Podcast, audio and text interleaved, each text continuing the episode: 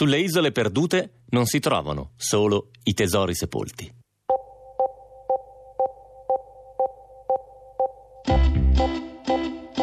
in pieno Mar dei Caraibi, a perdita d'occhio c'era solo mare, mare, mare azzurro e questo mucchiettino di sabbia lungo massimo 50 metri, largo una quindicina di metri con queste tre palmette piccole.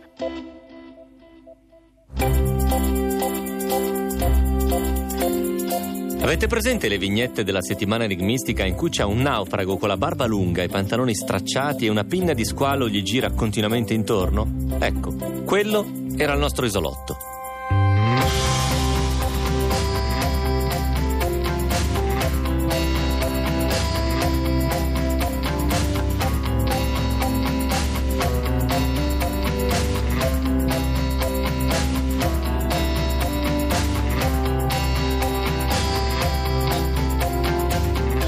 Capace di alleggerire anche la nenia di un primo di novembre, la sigla di Luca Micheli ci dice che stiamo per incominciare. Siamo in diretta da Milano. Questo è Pascal.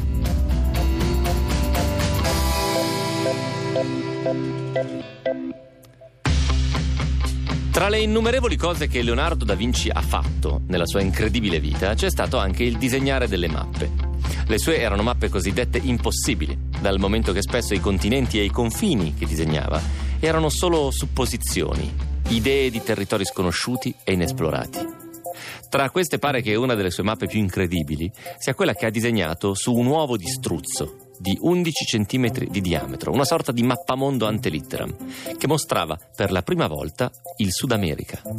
Fino ad allora le carte nautiche spagnole e portoghesi si limitavano a tracciare la costa atlantica in modo approssimativo, dal momento che quello era un territorio che nessuno conosceva qui, nel vecchio continente.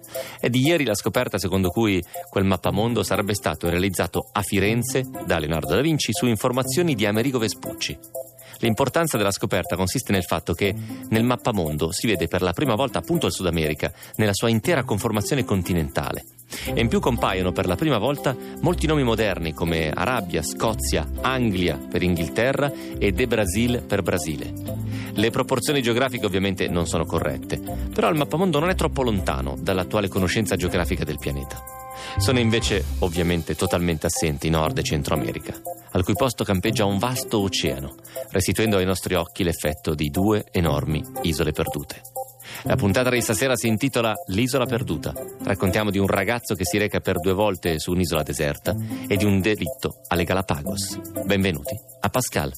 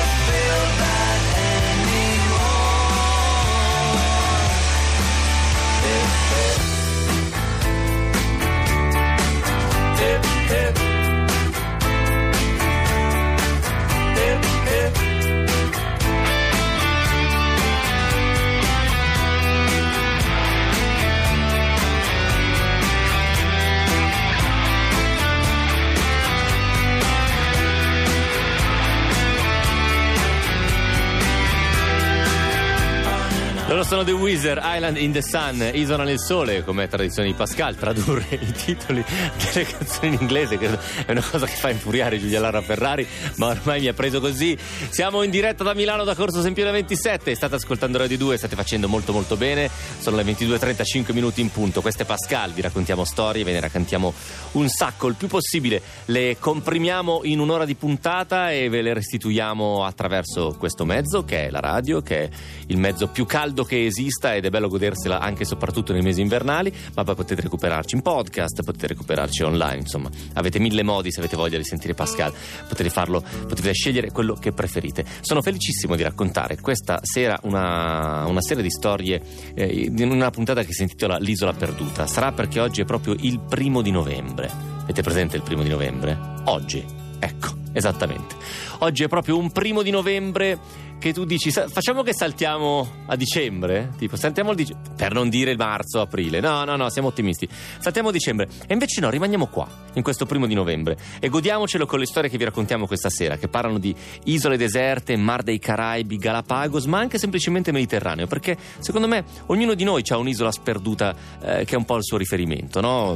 magari non è per forza sperduta, è disabitata, però è un piccolo scoglio, eh, che so io, stando da queste parti, è l'isola di Capraia, da queste parti intendo il Tirreno, oppure un'isola, un'isola della Croazia, um, oppure che so io, Favignana, eh, Levanto, que- que- quelle isole lì. Ma c'è in particolar modo un'isola a cui io personalmente sono molto affezionato, che è il mio riferimento di isola deserta, che è l'isola di Lavezzi. L'isola di Lavezzi o Lavezzi è l'isola più a sud eh, del, del, continente francese, del continente, della, della Francia eh, metropolitana, così, così, viene definita o così la, la definisce addirittura Wikipedia quando ho cercato da poco perché non avevo il dubbio sul fatto che Lavezzi fosse italiano, francese invece è francese. L'isola di Lavezzi si trova nelle bocche di Bonifacio, cioè tra la Sardegna e la Corsica, è un posto incredibile, è, ha un'acqua cristallina, è molto bassa sul mare, leggevo che il rilievo più alto sono 17 metri sul livello del mare, quindi è, è una piccola collina in mezzo al mare ed è un posto dove sono stato quando avevo 22 anni, quindi direi 20 anni fa, un po' più di 20 anni fa, eh, quando facendo uno di quei corsi di vela che partivano dall'isola di Caprera, andando verso il sud della Corsica, ci siamo fermati a dormire a Lavezzi. Lavezzi ehm, è proprio un posto incantevole, soprattutto se ci arrivi in certi momenti dell'anno. Io mi ricordo di essere sceso e di averla girata a piedi, la si gira più o meno in 20 minuti Lavezzi, forse 25. C'era un asino, anzi un'asina, che se ne stava lì da sola e non, non, capivo da quanto, sembrava essere lì da sempre. E a Lavezzi è, ci sono un faro, è disabitata, c'è un faro e ci sono due cimiteri. Sono due cimiteri che tengono i marinai di, di questa fregata francese che era naufragata a metà del 1800 perché è una zona molto piena di scogli, insomma è molto insidiosa eh, navigarci lì intorno tra Lavezzi e Cavallò in particolar modo. E erano morte 700 persone, 700 marinai di questa fregata nel 1850 grosso modo e sono stati seppelliti in due cimiteri, uno per gli ufficiali e uno uh, per i marinai e se passate da quelle parti è un posto davvero incantevole ed è bello andarci col pensiero in una giornata come oggi che appunto è abbastanza uggiosa e umida perlomeno qui a Milano e il pensiero che esistano dei posti incontaminati, anche se probabilmente adesso farà un freddo cane, sarà umido e ci sarà vento, però mi piace immaginarla come quel giorno del luglio del 2000, eh no, del 1900, vabbè, ma chi se ne frega dell'anno, di qualche, di qualche, anno fa. La Vezia è la mia isola desolata e sperduta, chissà qual è la vostra, se volete raccontarcelo potete anche scrivercelo, potete mandarci un messaggio eh, Whatsapp oppure scrivercelo, guardate, forse non ci crederete, ma abbiamo un indirizzo email. Attenzione, pascal.rai.it visto che qualcuno intanto ci chiede ma come facciamo a contattarvi? È facile facile, pascal.it altrimenti mettetevi comodi e cominciamo con la storia di Roberto. Non siamo alle Galapagos, non siamo a Lavezzi siamo nei Caraibi, siamo in Belize. Lì fa un gran caldo e soprattutto c'è un'isola deserta da visitare. Pascal, l'isola perduta, state con noi.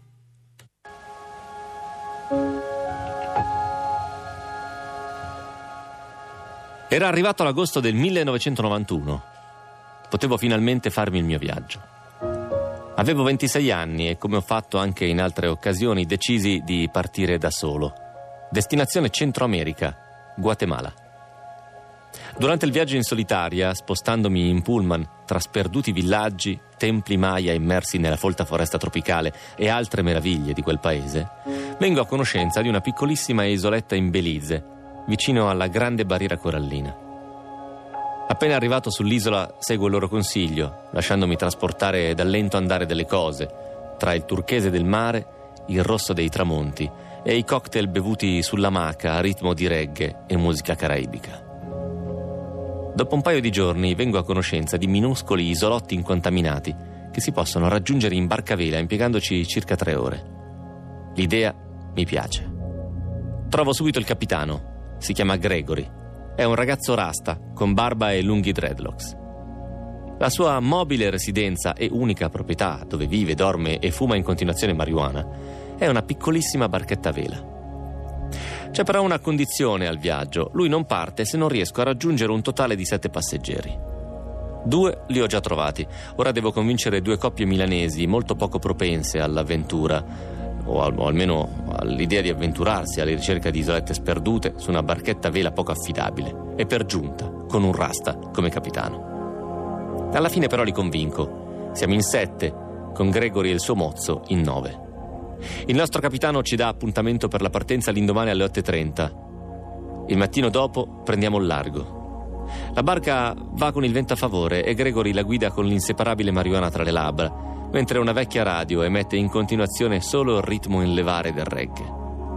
E poi finalmente nell'immenso blu del mare, dopo tanto navigare sotto un sole cocente, si intravedono in lontananza due puntini luminosi. Decidiamo di puntare sul più piccolo. E sì, erano proprio quei minuscoli isolotti. Avete in mente le vignette che a volte si vedono sulla settimana enigmistica, dove sotto l'unica palma c'è un naufrago disperato con la barba lunga e i pantaloni stracciati, mentre una pinna di squalo fuori dall'acqua gli gira continuamente intorno? Ecco, così era il nostro. Non superava i 50 metri per 15. Era proprio un mucchietto di sabbia con tre piccole palme invece che una. Io non li frequentavo questi, stavo lì in vacanza, però camminando nelle spiagge, vedendo, ho visto questi ragazzi abbastanza coetanei, ho detto ma potrebbero essere persone che potrebbe interessare una, un'escursione del genere e quindi gli ho domandato se volevano farla. Inizialmente erano un po' indecisi, mi hanno detto con chi, gli ho detto che era questo Gregory, loro vedevano che era Rasta, stavano un po' un tipo così, dice, ma non ci fidiamo, poi l'ho convinti dicendogli guarda abbiamo molta esperienza, gira per le coste dei Caraibi e alla fine si sono convinti. Non mi sembra vero. Quando arriviamo i pellicani si alzano in volo, i granchi scompaiono sotto la sabbia e sulle palme le noci di cocco piene di latte ci aspettano per essere tagliate con il macete del nostro capitano. Siamo tutti euforici come dei bambini. Passa però poco tempo e vedo Gregory venirmi incontro e mi dice Roberto, avverti gli altri che tra un po' dobbiamo partire. Quelle parole mi lasciano impietrito. Sono incredulo, non è possibile, perché così presto? Gregory mi spiega che il vento non ci è favorevole, quindi il ritorno sarà più lungo. Io gli suggerisco di usare il piccolissimo motore per le emergenze che avevo visto a bordo. Userò anche quello, mi dice, per recuperare in parte le tre ore di ritardo perse nella partenza di questa mattina, ma non voglio assolutamente navigare di notte, è troppo pericoloso. Mi fido di lui, anche perché io non so assolutamente nulla di mare, di venti e soprattutto di barche a vela, ma la delusione è tanta. Poi all'istante mi rendo conto che Sfruttando questo imprevisto potrei vivere un'occasione veramente speciale.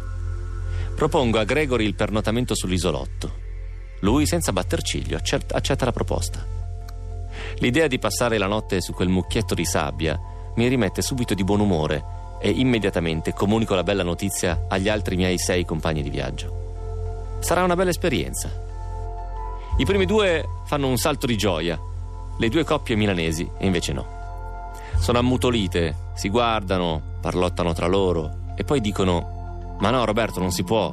Dove dormiamo? E soprattutto, con che cosa facciamo colazione domani mattina?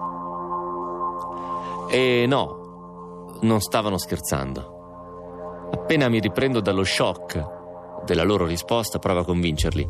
Ragazzi, siete su un'isola sperduta nel Mar dei Caraibi Cenerete intorno al fuoco di fronte a un tramonto, di notte stelle cadenti per i vostri desideri, e all'alba in compagnia dei granchi e pellicani colazione con latte e polpa di cocco. Niente da fare. Vogliono assolutamente tornare.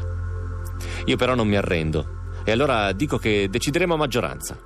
Sapevo già che Gregory e il Mozzi erano d'accordo, ma loro non ci stanno, non vogliono assolutamente che i due votino. Io mi oppongo, ma Gregory mi fa capire che non possiamo obbligarli. La maggioranza è loro e si ritorna. Durante il viaggio di ritorno ognuno è assorto nei propri pensieri, volti scuri e assoluto silenzio. A un certo punto arriva per Gregory il momento di abbassare la vela e accendere il piccolo motore. Il capitano arrotola la cordicella e poi tira con forza. Nulla. Secondo tentativo per accenderlo. Nulla. Terzo, quarto. Niente. Il motore è in panne. Gregory rialza la vela, cambia rotta e avverte che il ritorno sarà lungo e difficile. Il mare comincia a ingrossarsi, si fa notte, le onde sbattono sempre con più violenza. Siamo tutti bagnati. Cominciamo a tremare, ma forse i brividi, più che dal freddo, sono causati dalla forte tensione ben visibile sui volti. La barca ondeggia pericolosamente. Attimi di agitazione. La forza delle onde inclina ancora di più l'imbarcazione, siamo al limite. La sensazione è che potremmo capovolgerci. Dopo qualche ora di schizzi grossi come secchiate e di terrore di finire in mare, finalmente arriviamo incolumi a Kai e Kaulker. Io ero arrabbiatissimo. Ci salutiamo, andiamo tutti a dormire, ma nella mente avevo solo un pensiero, dovevo tornare su quel mucchietto di sabbia. Dovevo passarci almeno una notte. Non potevo rinunciare a quell'avventura. Non potevo arrendermi a quell'insensata decisione presa oltretutto da chi pensa che non si possa rinunciare a una buona colazione.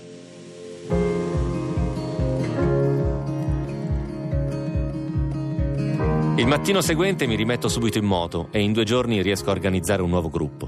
Contatto nuovamente Gregory e ripartiamo. Quella sera raggiungiamo l'isolotto, ceniamo intorno al fuoco, di fronte a uno splendido tramonto.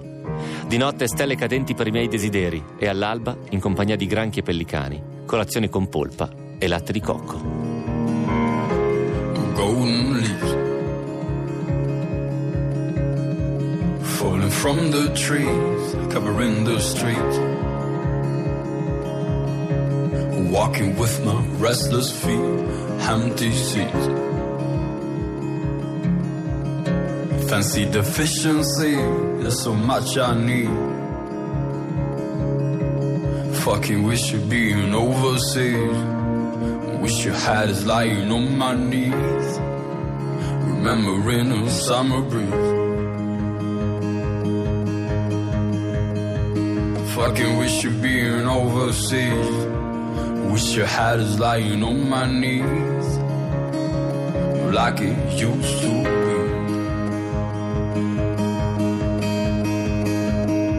And then I dream about being Robinson Crusoe. A hideaway on my single breath. And then I dream about it will be exactly the same thing that you do. Or we could stay on a lonely island, a song our love will last, and our love will last. And then I dream about being Robinson Crusoe, a hideaway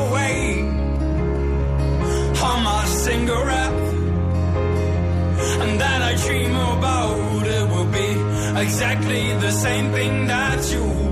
Although we could stay on a lonely island as long as our love will last, and our love will last, and our love will last.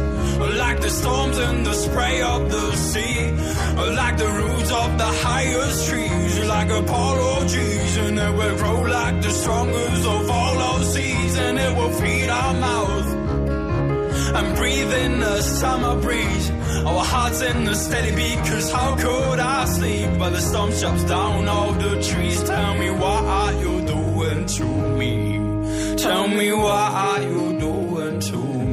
Si intitola Robinson Crusoe questo brano di Jules Hoy and Deep Sea Orchestra. Sono le 22 e 49 minuti, questa è Pascal, questa è Radio 2 e in questa notte del primo novembre vi abbiamo portato su un'isola dei Caraibi in Belize dove l'acqua è cristallina e ci sono isole con tre palme sopra e l'abbiamo fatto grazie a Roberto. Pronto? Ciao Roberto, buonasera.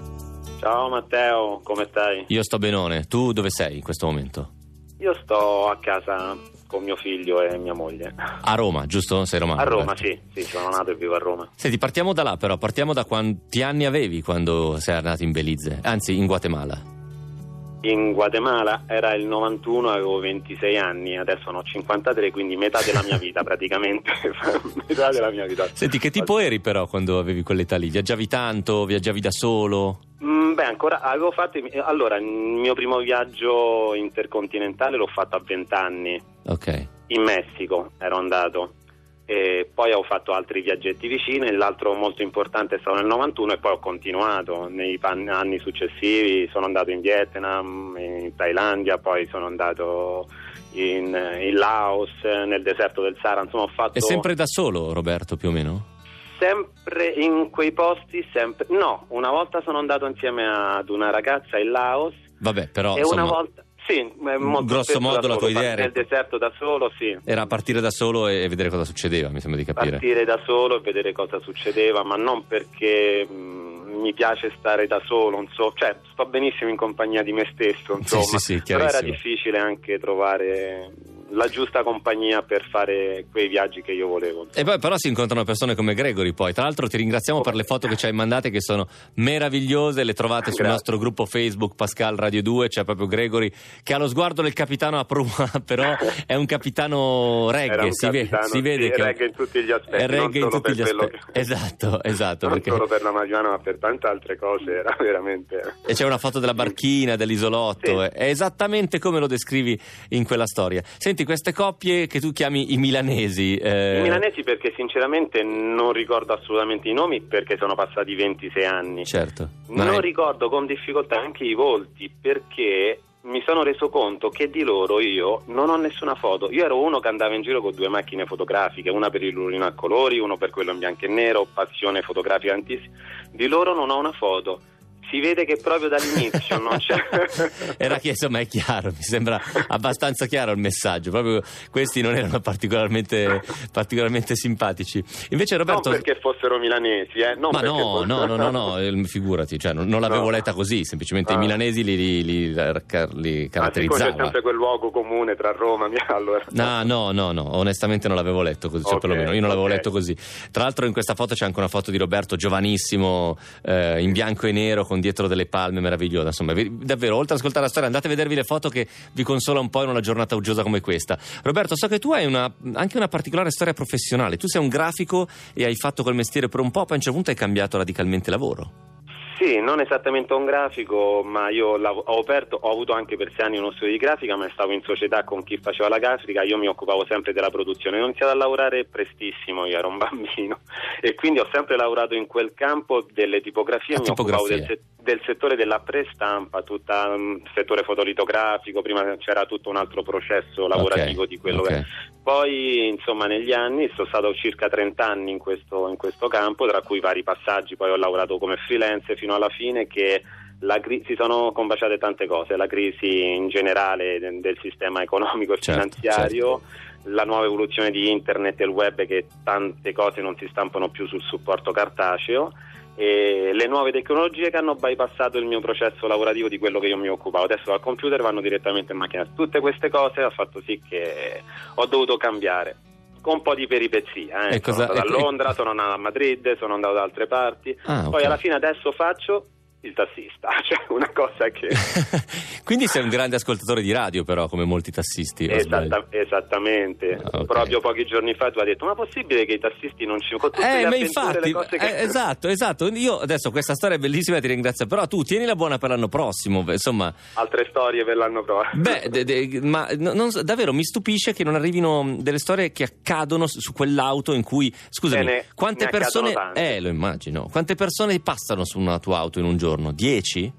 Di- mediamente può essere, In media, sì, eh, dipende, ok. sì, 10, sì, dipende dalle situazioni E tu, ad esempio, che, tu- che turni fai tu di solito, Roberto? Io eh, per il momento ho un turno, fi- di solito i tassisti fanno una settimana di pomeriggio, una settimana di mattina, poi una volta ogni tre mesi seminotte e poi una volta ogni quattro la notte. Io invece ho un turno fisso, seminotte si chiama, inizio da metà pomeriggio intorno alle 4 fino all'una alle 2 di notte, invece il fine settimana si prolunga fino alle 4 di notte. Cioè non stai mai Quindi fermo? il, il fine settimana... Ma ce l'hai un giorno di momenti. pausa? Guarda, noi ci massacrano perché i nostri turni sono dal lunedì al venerdì, ma della settimana successiva, quindi sono 12 giorni consecutivi Ah, lavorativi. giusto, giusto. weekend- e quindi si riposa un weekend ogni due settimane. Però di fatto durante la settimana fai il turno Pascal più o meno.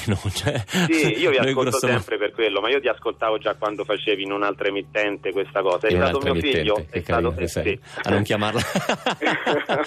è stato tuo figlio a dirti manda una storia? Eh, perché io lo prendevo nell'orario che lui Ah, usciva da scuola, quindi era intorno alle onda, 4, alle 4 e 16, mezzo. Certo, certo. Esattamente, lui le ascoltava, l'ascoltavamo insieme e lui ha detto papà perché non mandi la storia dello squalo? Tu adesso questo dello squalo l'hai tagliata, non l'hai detto perché la Mm, storia era lunga. certo, era molto E- lunga, però- E lui gli era rimasto, essendo piccolo, questa storia dello squalo. Ha detto perché non mandi la squalo? Io ho detto ma quale squalo? Bravo. Poi me l'ha spiegato e da lì ho preso, te l'ho mandata ma tu dopo due settimane hai detto mi dispiace ma io smetterò di collaborare con questa emittente da questa...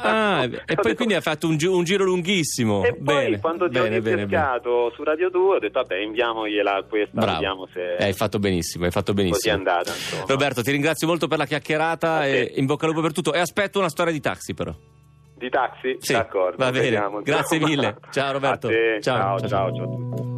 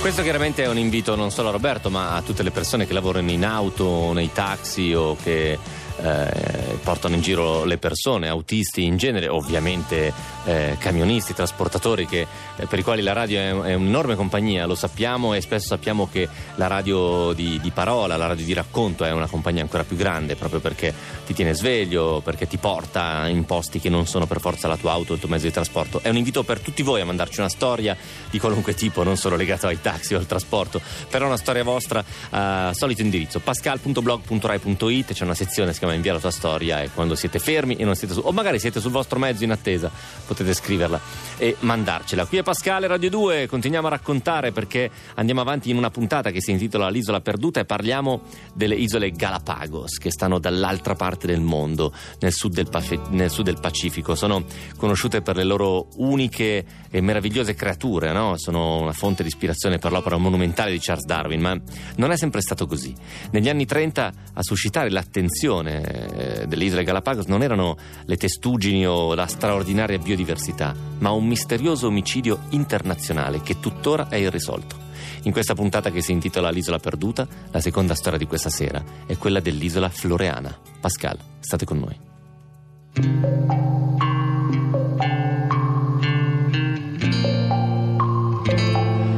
Floreana è avvolta da un'ombra di mistero e sfortuno fin dall'inizio della sua storia recente. L'isola venne bruciata dal timoniere della baleniera Essex di Nantucket nel 1819. Il capitano della nave, innamorato di quell'isola idilliaca, giurò vendetta sul colpevole dell'incendio.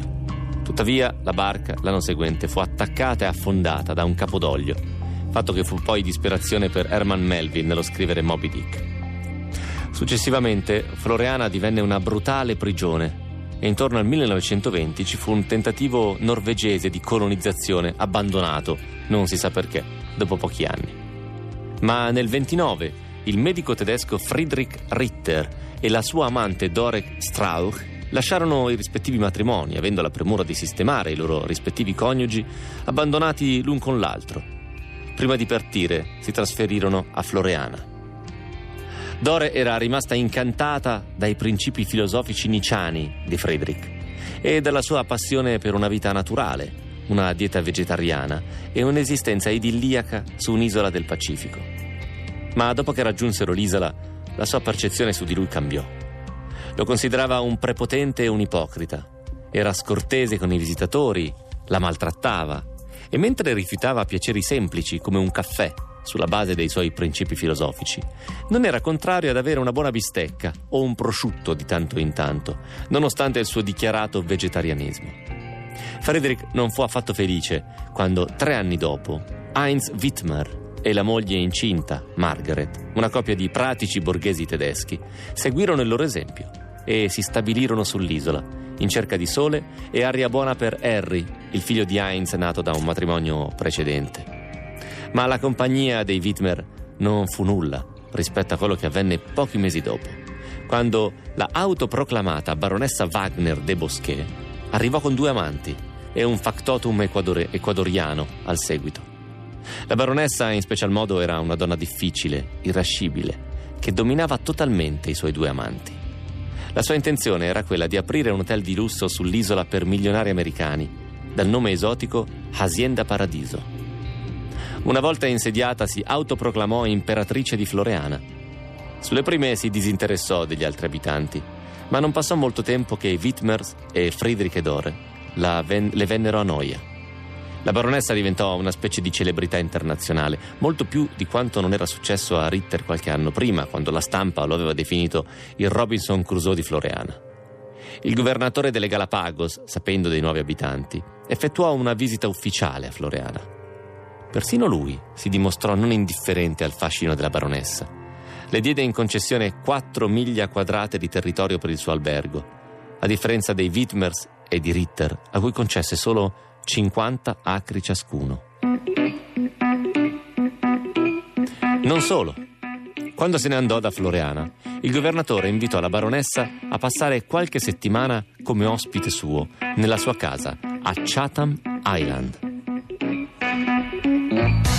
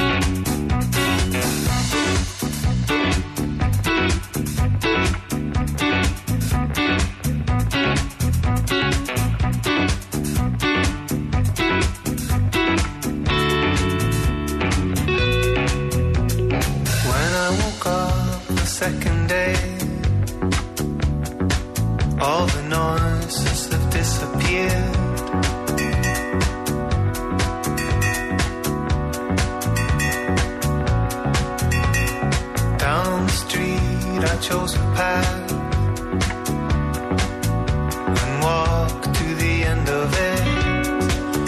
Questo pezzo splendido che ha scovato il nostro Luca Micheli si intitola Island, loro sono The Whitest Boy Alive. E lui tra l'altro la voce l'ha riconosciuta Luca ovviamente, è quella del cantante dei Kings of Convenience, quindi se vi sembrava eh, già sentita è probabilmente perché avete sentito dei pezzi, dei pezzi loro, vi ripeto, Island, The Whitest Boy Alive. E Radio 2 Pascal vi stiamo raccontando la storia di un mistero spaventoso avvenuto a cavallo tra gli anni 20 e 30 sull'isola Floreana, nell'arcipelago delle Galapagos. Una coppia clandestina tedesca fugge a Floreana predicando il nudismo e il vegetarianesimo, poi si insedia una seconda famiglia e per terza arriva un'eccentrica presunta baronessa che spariglia le carte a tutti. Pascal, la storia continua così.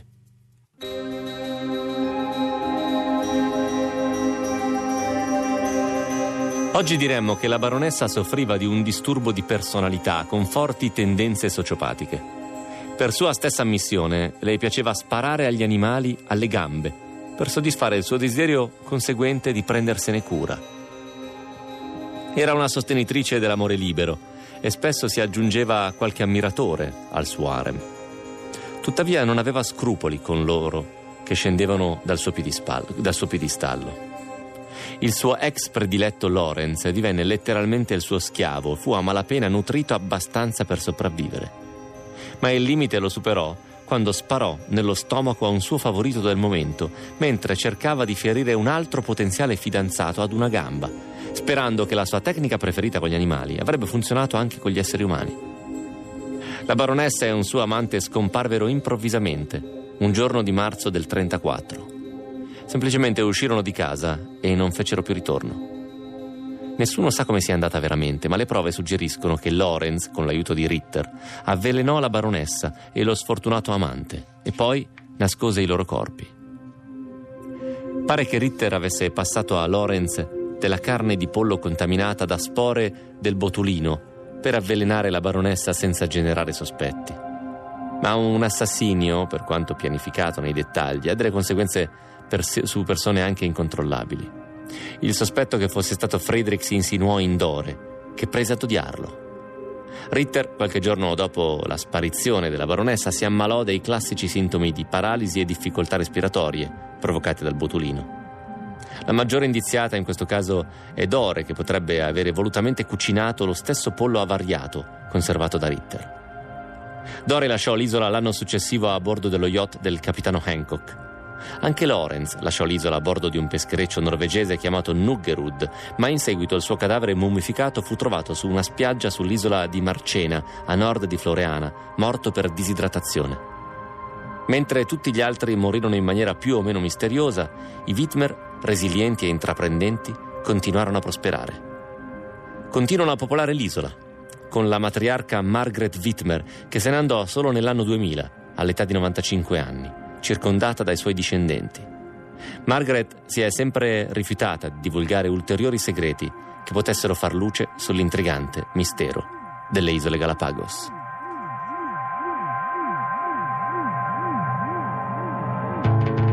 I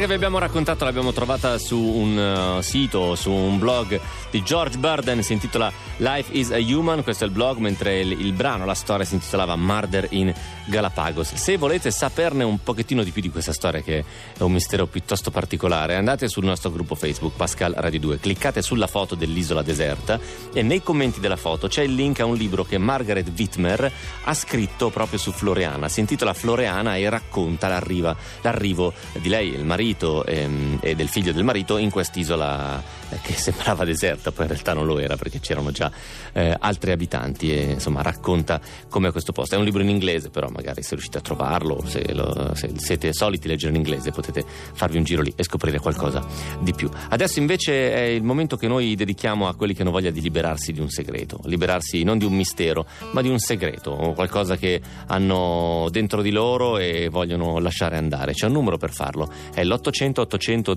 002.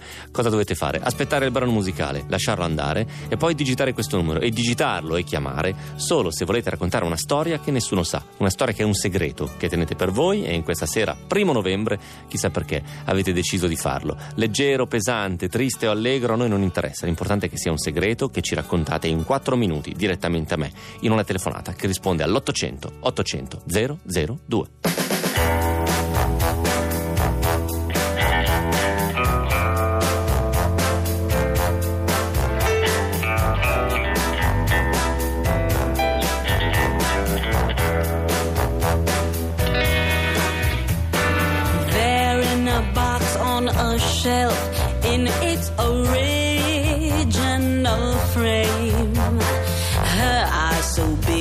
And bright, squint in the sun. He says aloud to himself, Why did I toss this away? With all those other things I like to forget. Surely a picture can't lie, but how time does fly from the day there in the sun until you're saying goodbye.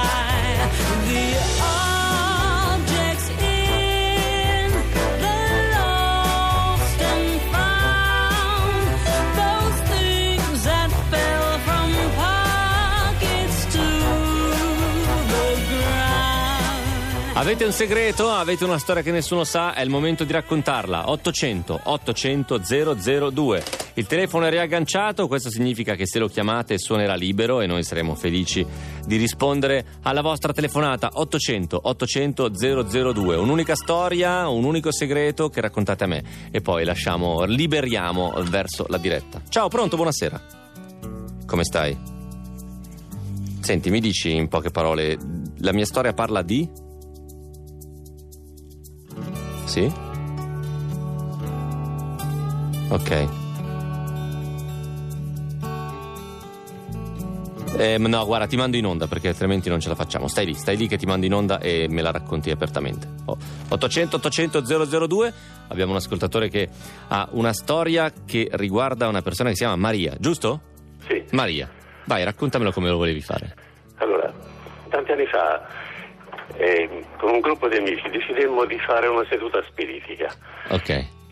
Ci riunimmo attorno a Era- questo eravate già adulti o eravate dei ragazzi? Avevo 18 anni. Ah, Ok, ok. Ci riunimmo attorno a un tavolino col solito bicchiere, con le, Sì. pie- con le lettere tutte intorno, ci concentrammo e vedemmo che questo bicchiere cominciò a muoversi. Ok. Uno di noi chiese chi fosse o fosse stato qualcuno e questo bicchiere si diresse verso le lettere e disse e compose la parola donna. Allora un altro di noi chiese ma conosci qualcuno di noi? E si diresse verso di me. Allora io tolsi il dito dal bicchiere pensando inconsciamente di poterlo influenzare e chiesi ma eh, come fosse morta. Il- questa- mi ricordo ancora questo bicchiere che compose la parola impiccata. L'atmosfera era diventata tesissima.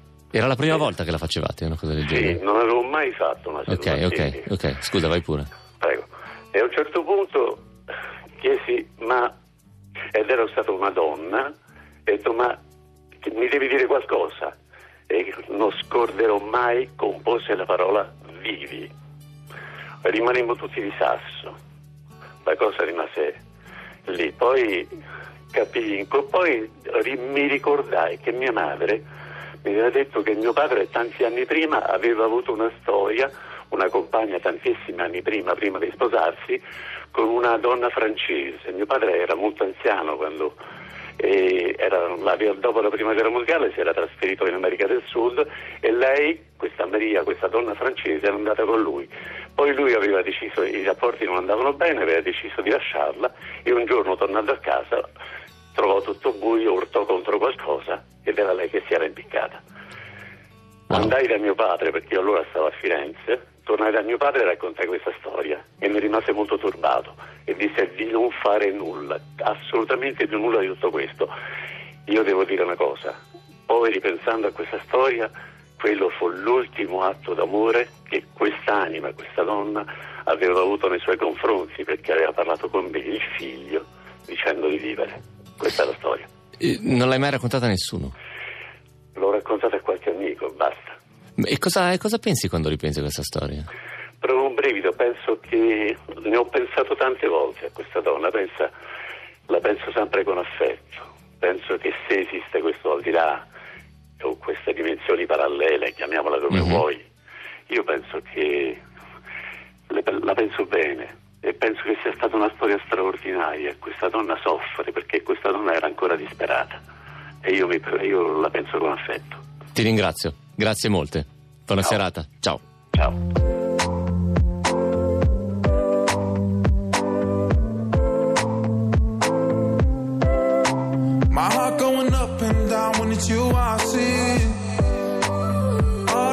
So salty cause y'all so sweet.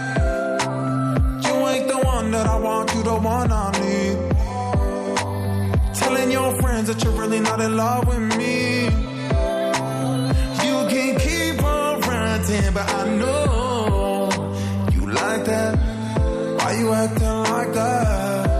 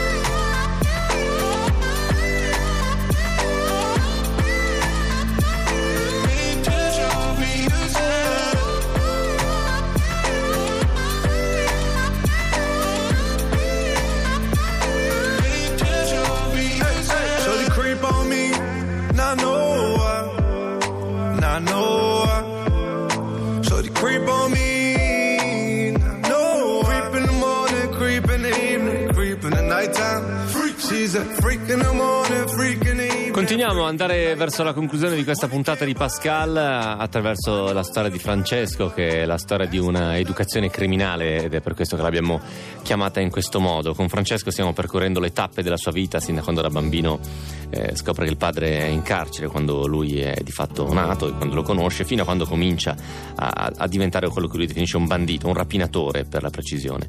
In questo caso ci racconta un pezzo della sua vita e anche un, un- pezzo della vita nelle carceri eh, più o meno vent'anni fa. Ah, eh, si trasferisce in Piemonte, gli dicono che lì le banche sono floride, che ci sono soldi per via del tartufo forse o perché le aziende che funzionano e a un certo punto di fatto c'è una sorta di imboscata. Eh, lo prendono, lo portano in una sezione dei carabinieri e lo arrestano e a quel punto comincia questa storia. È una storia che ci racconta che cosa accade quando devono portarti da un carcere a un altro e quello che ci racconta non è così piacevole. Pascal, lui è un'educazione criminale.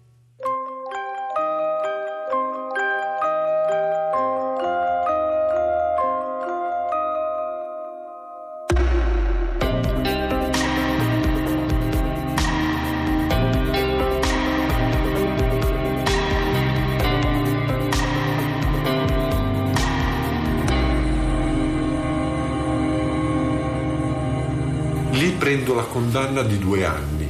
A quattro mesi del fine pena mi arriva un altro mandato di cattura. E io non mi do pace. Dico, come cazzo è? Da dove arriva sta rapina ora? Non era una rapina che io non avevo fatto. Te sto dicendo le rapine che sto facendo. Era una rapina che io non avevo fatto. Allora chiamo l'avvocato, gli dico di andare in cancelleria, di venire subito qua, che era un avvocato di Catania, di venire subito qua e di portarmi tutto il fascicolo perché io volevo capire, perché una cazzo mi mancavano quattro mesi ad uscire, ma arriva un altro mandato di cattura. Cosa succede? Succede che chi mi accolla, chi mi accusa di questa rapina, indovina un po' chi era? Il quinto compagno che non, che non veniva più con noi. E lì ha fatto arrestare a tutti e ci ha accusato di cose che neanche avevamo fatto. Lui praticamente viene arrestato con della droga, con tanta droga, della cocaina, per prendere uno sconto di pena ah, si è inventato si è inventato l'impossibile. Farmi a galera per colpa di quello di Torino lo accetto. In quel caso sono io ad essere stato uno stupido, a fidarmi di uno che non conoscevo ma farla per l'accusa di uno di noi, di un ragazzo che era cresciuto con noi, con cui avevo diviso tutto, non me ne faccio una ragione. Non mi sarei mai aspettato una pugnalata del genere. Non accetto il tradimento di un amico. La mazzata è così forte che mi fa andare fuori di testa. Me ne voglio andare da quel carcere, ma l'accusa viene confermata e la condanna diventa definitiva. Telefono a casa, a Teresa do la brutta notizia, a mio figlio invece prometto che cercherò di essere trasferito il più vicino possibile. Decido di fare di tutto pur di farmi trasferire. Voglio avvicinarmi a casa. Ho le bombe nel cervello. Per partire prendo a pretesto una discussione con una guardia che mi prende sempre di mira. Un giorno lo aggredisco e il direttore decide di trasferirmi. Da Alba mi mandano a Matera. Centro il mio primo obiettivo, ma per portare a casa il risultato definitivo devo affrontare la prova più impegnativa, il viaggio. Le traduzioni di detenuti sono una faccenda molto complessa. Se il trasferimento è all'interno della stessa regione, avviene in un giorno, viaggiando in pullman. Se invece il trasferimento è interregionale, il viaggio avviene con treni speciali. Sono treni che vanno al massimo a 60 all'ora.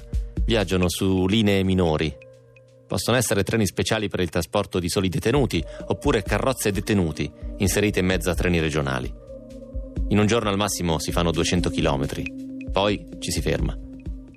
Il detenuto non può viaggiare di notte e allora viene scortato dalla stazione al carcere più vicino per una detenzione temporanea. Non si sa mai quanto dura la sosta in queste carceri. Una volta che il detenuto è nel carcere temporaneo, la scorta che lo ha accampagnato torna da dove è arrivata. Dunque si deve aspettare che la polizia carceraria organizzi un'altra scorta per il prossimo tragitto e per organizzare un'altra scorta possono volerci giorni, settimane o mesi. Una volta da Piazza Lanza a Catania per arrivare a Milano a San Vittore ci ho impiegato due mesi e mezzo di viaggio. La traduzione fuori dalla regione avviene sempre in treno e il detenuto resta per tutto il periodo del viaggio incatenato e con gli schiavettoni ai polsi. Sui lati della carrozza al posto dei vetri ci sono delle lastre di ferro con dei buchini piccolissimi che fanno filtrare poca luce. Dall'altra parte c'è il corridoio dove ci sono le guardie a piantonare. D'estate il ferro si scalda e fa molto caldo. Quando arrivavi nel carcere di destinazione arrivavi che puzzavi, una barba tanto. E quando arrivavi nel carcere non ti davano tutti i tuoi vestiti perché eri solo di passaggio. Ti dicevano prendi l'occorrente e però eri lì con i borsoni pieni di cose, vai a trovare l'occorrente, cioè minchia, mutande, queste cose. Facce che non ti lavavi per due settimane. Nelle carceri temporanee poi si deve sottostare a regole il più delle volte diverse da quelle del carcere di provenienza. In alcune carceri ci sono le celle di transito, che sono celle apposta per gli spostamenti. In altre invece si finisce nelle celle di isolamento che è proibito dalla legge, però fa lo stesso. A volte invece per fortuna ci mandano nelle sezioni.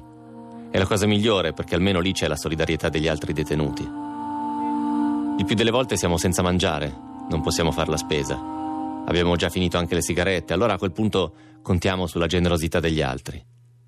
Allora speri che ti regalino qualcosa, sigarette, caffè, macchinette del gas. Però il più delle volte ti lasciano nelle celle del transito e te la devi cavare da solo. E poi, nei transiti, poteva davvero accadere di tutto.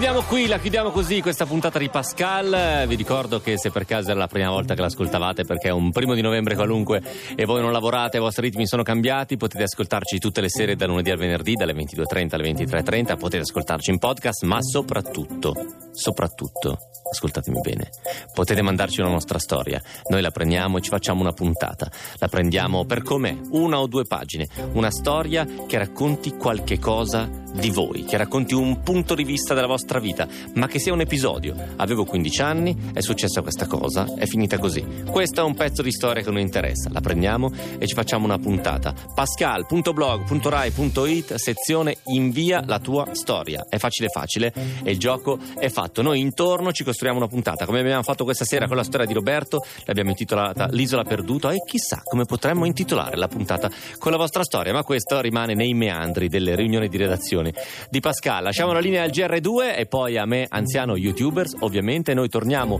puntualissimi domani 2 di novembre, sempre alle 23 eh, alle 20, buonanotte, alle 22.30 per raccontare storie, che raccontare storie è il modo migliore per conoscere il mondo. Viva!